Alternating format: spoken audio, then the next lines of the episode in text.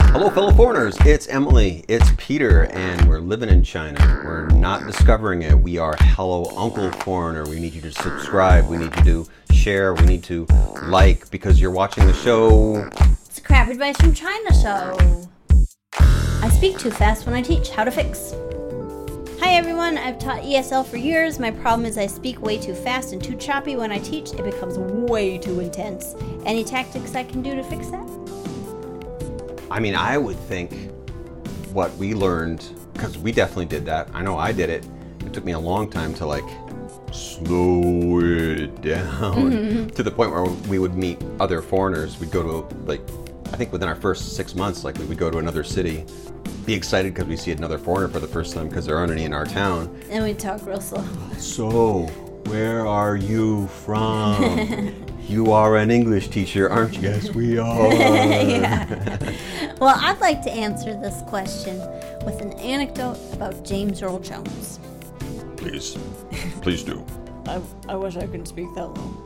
Um, I heard this, and now I'm questioning whether it's true or not. That he had a stutter when he was young, and so he used this. He put rocks in his mouth and tried to speak clearly with rocks in his mouth, which I think is like Plato did that way back, you know, back in the day. Back in the day, Um, and then he was able to speak more clearly.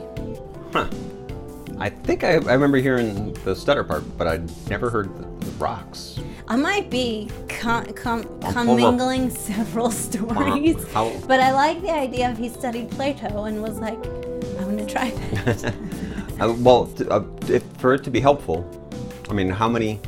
We're talking like rocks. We t- like a rock, stick a big, stick a big rock in I your. mean, Oh. hopefully they. Soon you're like John Lithgow. Hopefully you washed them off. Yeah.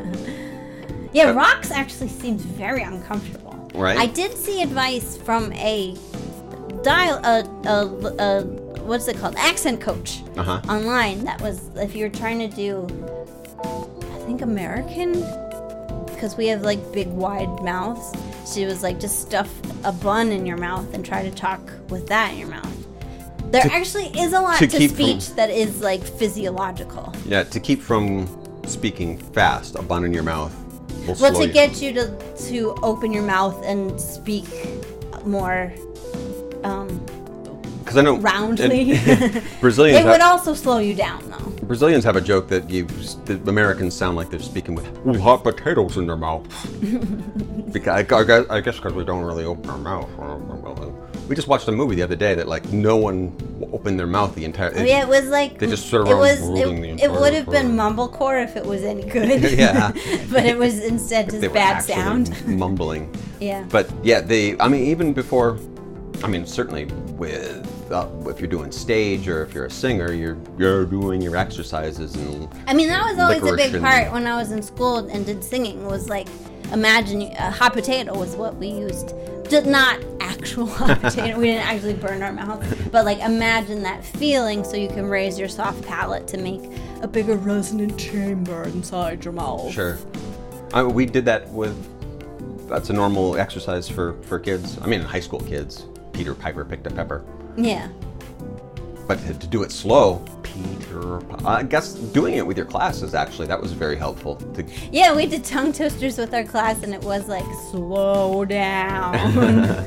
Because there's always the the one kid that really maybe didn't learn it perfectly or even very well. Actually, some of them that learned it terribly, but they want to like they, ma- it's funny. yeah. Peter Piper. No, I get it. It's funny, right? Yeah. All right. All right, jokester. I'm the one with jokes.